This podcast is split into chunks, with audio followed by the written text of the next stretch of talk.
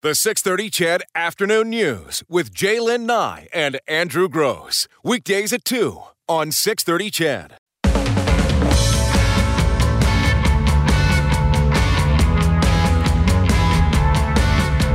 Hey, look at that, Jaylen Nye. This is uh, Tuesday. Oh, my goodness. Uh, not Monday, but it is the first day back, and uh, that means it's time for another segment of The uh, Hoot. And for some reason, uh, you are wearing, uh, clumsily, I might add, a cowboy hat. Big old cowboy hat. You can't get close enough to the mic now, can you? That brim. Because I lost a bet to Rob Roach. I'm guessing on the football game? On the weekend. Hi, Rob. Hi, Jaylen. I just, Sorry, but uh, that's a bet. I, I know, and I just tweeted you the picture.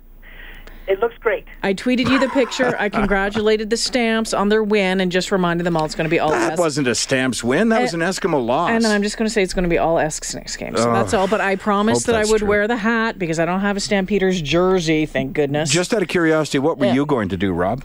I was going to wear an Eskimos jersey. Mm-hmm. Um, so I've got one in, in reserve if I ever need it. I'm, I'm a Stamps fan first, but I've got nothing against the Edmonton. So if if I've got this correct, you, Rob Roach, keep an Eskimo jersey in the event that you lose a bet. That must be in prime condition, that jersey. doesn't, get, doesn't get a lot of views. Still has know. the labels. Oh, my goodness gracious. Uh, well, mm. There you go. You want to talk about retirement, the concept, and how it's changed over the years. I'm quite interested in this conversation. Believe it or not, I've been putting a lot of planning into that over the last couple of days. He was hoping to retire three years ago. I, I did the math, and apparently that's not happening. So So let's talk about retirement. That, that is part of it. You know, the, are, are, are people able to retire when they want to? But uh, we were, you know, down here on your sister station, News Talk seven seventy here in Calgary, Angela Kokot, who hosts the afternoon show, she's retired mm-hmm. on Friday from, from hosting the show. But, of course, she hasn't retired from work entirely. So that got me thinking about some of the big changes that are going on in the labor force around Um, people in their later years of their career. And the first thing that's changed is people are looking at retirement differently.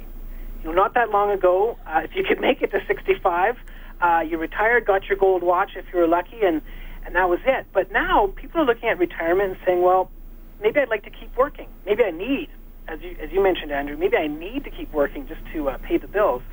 So that's one thing that's changed. The other thing that's changed is we have this big demographic bulge known as the baby boomers. Mm-hmm. We've heard a lot about the baby boomers over the years, and we've known for a long time that they're kind of all reaching retirement at the, you know, at, at once. This big, large number of people. Well, they're reaching an age we typically think of as retirement. They're not necessarily reaching retirement. Exactly. So this large group of of, of Albertans and Canadians um, reaching the age when they normally would retire. Some of them still do. Many people hit sixty-five or earlier and say, uh, "I'm hitting the beach." But a lot of people are saying, "I'd like to stick around." And that's changing, um, on the one hand, you know, the culture in workplaces. If you have people who want to stay on or stay on in a different way, how does that work? And also the issue of those who don't stay on, how do you replace all that experience mm-hmm. and uh, expertise that's going out the door in large numbers as the boomers retire? You know, it's interesting because I remember when the Freedom fifty-five program came out, and I had a friend who actually retired at fifty-five. My dad did and loved every minute of it. And my guy went back to work Mm-mm. because with life expectancy changes, um, he realized after a year that he couldn't spend now, what, twenty or twenty-five years doing nothing. He just had to do something. Even if it wasn't his old job, he had to do something. Yeah, everybody's different, but we do know that, you know, the, the average life expectancy, uh, nineteen seventy, it was about seventy-three years of age. So if you, on average, made it to retirement age of sixty-five, you had, you know, about eight years um, to go. Now the average age is eighty-two. And, of course, a lot of people live much beyond that, mm-hmm. in their nineties, even getting close to one hundred or more. So that does change how people look at retirement. And what this really, uh, sort of the economic side of this, in addition to people's individual finances, is how employers are going to manage, um, you know, what we traditionally, you know, you have the retirement party and off you go. If people want to stick around, how do you make that work, both for the the older worker and the younger workers who might be wondering, hmm, when do I get my shot uh, to move up in the in the chain? You know, that's the interesting, I mean, it's all interesting, but that's a really interesting observation. You touched on it a moment ago. You touched on it again just now, the way I want to work. So, and it's funny, by coincidence, and not thinking about this conversation we were going to have, I said off the top of the show that you know, I, I take vacation, and that's the reason that I intend to stay here for maybe another five or ten years, because those are the terms under which I want to work, that I'll work and I'll be here, but I want to be able to take time off to travel, and I need to be able to pay for that. So, you know what I mean? So the terms are changing, where I would have perhaps years ago gotten two weeks vacation, and you take them once a year and you go on your trip and yeah. you come back again.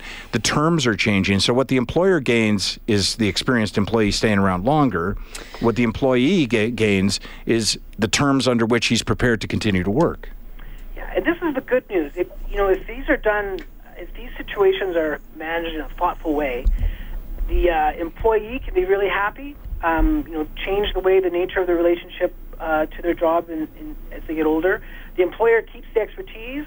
And the, the trick, though, is just to make sure everyone is on the same page and that we do this proactively. I think um, even though we've known about the aging of the population and the baby boomers uh, aging as well for a long time, I get the sense from talking to a number of businesses, they're not really ready, because um, it's kind of thing you put off until, you know, it's, it's upon you. So that's where I think as an economy, Um, not just here in Alberta, but really across the country and, and the developed world, really wrestle with what does it mean uh, when we say people are, are retiring and, and transitioning, and really get our heads around that. You know, in, in our house, my husband can retire here in a, in a couple of years. And the question mm. is, what's he going to do next? Because right. he wants to continue to work. When you talk about losing experienced employees in, in, in whatever office or building that you're in, I also would like to think, though, that maybe another office, another business, another corporation could benefit from, that experience. Could ben- could sure. benefit from the experience that uh, he brings to the table. He may not want to do it over here anymore. He might want to do it in a different way. Um, but I think that I think that well, that's a whole other way to look at it as th- well, exactly. instead of just going, oh, we're going to lose all of these experienced that, people. That's a key point, though, because employers have to be prepared to be able to seek out and find o- those type of experienced yeah. employees. They be have to willing. have a plan, right, and be willing to hire them, right, uh, Rob? So they, you know, you have to prepare for your retirement, but employers have to prepare for your retirement as well. Yeah, and the and the system, for lack of a better word, sort of the H R Um, perspective on things, it's just traditionally and naturally geared towards, you know, younger people, first-time employees, people kind of moving through their career. We haven't fully developed a way to say, well, what about, you know, this this new phenomenon of transitioning to something else?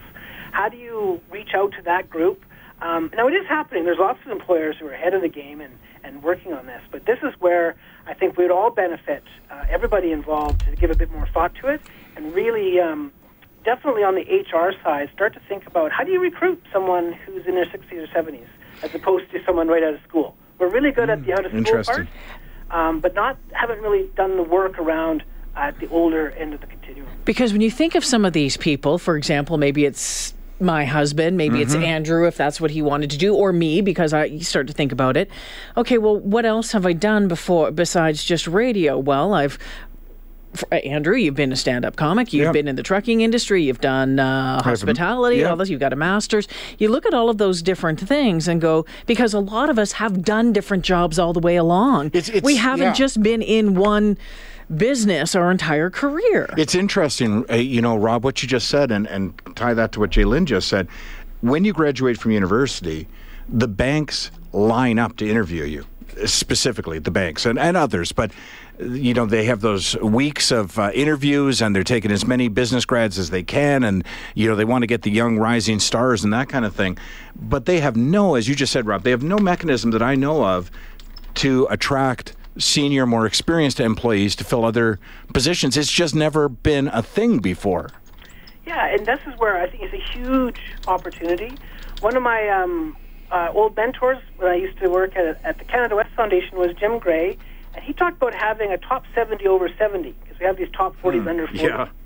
And, you know, to kind of capture that these are, there's a whole uh, group of people who have a lot to offer, but, you know, we haven't thought through how to how to capture that. And so maybe it's things like that, recognizing uh, a top seventy over seventy, so that we don't Um, just sort of, if we do it haphazardly, we're going to miss a lot of those opportunities. Yeah, and you know what, Rob? I would argue, and it's uh, anecdotal because I have no evidence to back it up, but I would argue that the average young employee uh, probably has a work life expectancy of two to three years before, if, if that, before they move to their next position. These days, mobility across corporate lines is pretty rampant as people find ways to get more experience and, and better income. But I would suggest that older employees would be happy uh, to assure their future employer that they're prepared to stay for a very fixed period of time, five years perhaps, mm-hmm. and guaranteed they don't want, you know what I mean? They guaranteed they don't want to be jumping around at, at seventy years old. That's another advantage that, you know, if we think that through, exactly, a younger a younger employee might think, um, oh, I, would, I don't want to have the older worker because they're going to retire or move on soon. It might actually be the opposite. Mm-hmm. You might stay longer than someone who's sort of looking over the fence at the next opportunity. So that's another advantage that's, that's rooted in this that, hmm. again, you know, if we're, if we're proactive about it, yep. um, our, our economy will be much better off uh, with older workers sticking around. And those who want to retire and go off to the beach, that's also great. It would be a deal breaker for me if I had to change my email address again. Be like, what? Come on! I just got it configured on my phone. uh, Rob, that was a fascinating conversation, a good topic this week.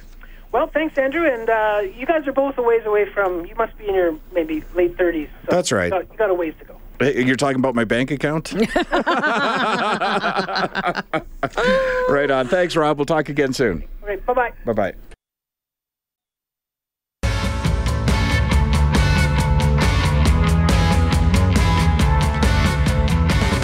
In oof, thirty-one minutes, the details of our next winter getaway.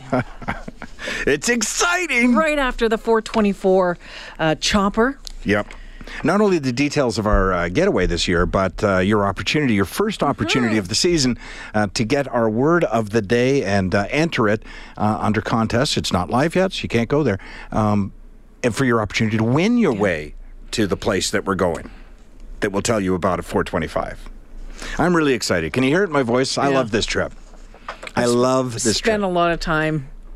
Yes. Googling, reviewing, reading. Yep. There's a Facebook page, too, for it. Is that a fact? Mm-hmm. For our trip? No, no, no, oh, for the for trip, the but place. for the place yeah. where we're going. Yeah, we'll have to do that as well, hey? I, I've been trying to think about the best possible way to communicate with mm-hmm. all of our listeners when they're when they're there. Maybe a, a, a closed Facebook group. Yeah, we could do that. Yeah, which I'll possibly open up as public when we get back. No. After editing. I'll get rid of all the, has anyone seen Jaylen? Uh, uh, what's he talking about? Hey, uh, did you hear about this? I know we don't have much time. This just made me laugh. Uh, I think it's called. I think it's it's in Virginia. I think it's uh, Roanoke, Roanoke, Roanoke, Virginia. Roanoke, Roanoke, Virginia. Do you know uh, when you go into a shoe store and you see all the different types of shoes that you can buy? Yeah. And uh, man, oh, do I know? Yeah, and some of them are pretty darn mm-hmm. expensive. Those shoes.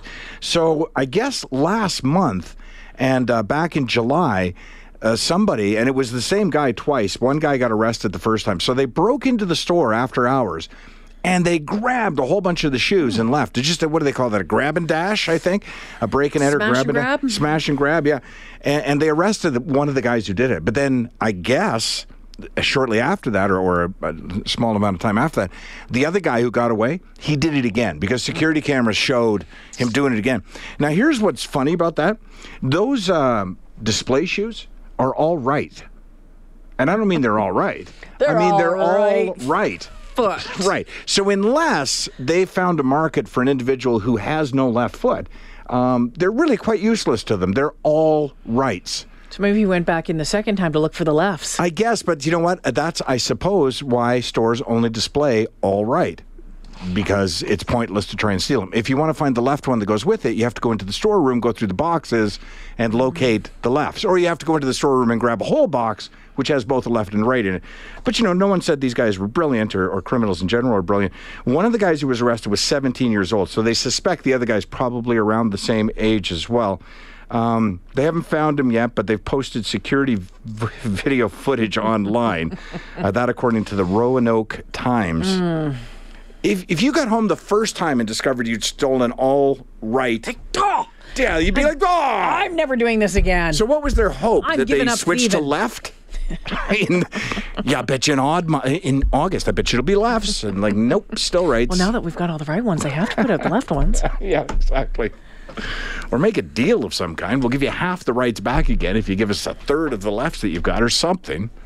I mean, that's not even, the store can't even benefit from that. You can't have a sale on lefts. Or rights. Or rights. We talk about people losing their rights, and uh, I can't. Just don't. All right. Okay, four o'clock news up next. The six thirty Ched Afternoon News with Jaylen Nye and Andrew Gross. Weekdays at two on six thirty Ched.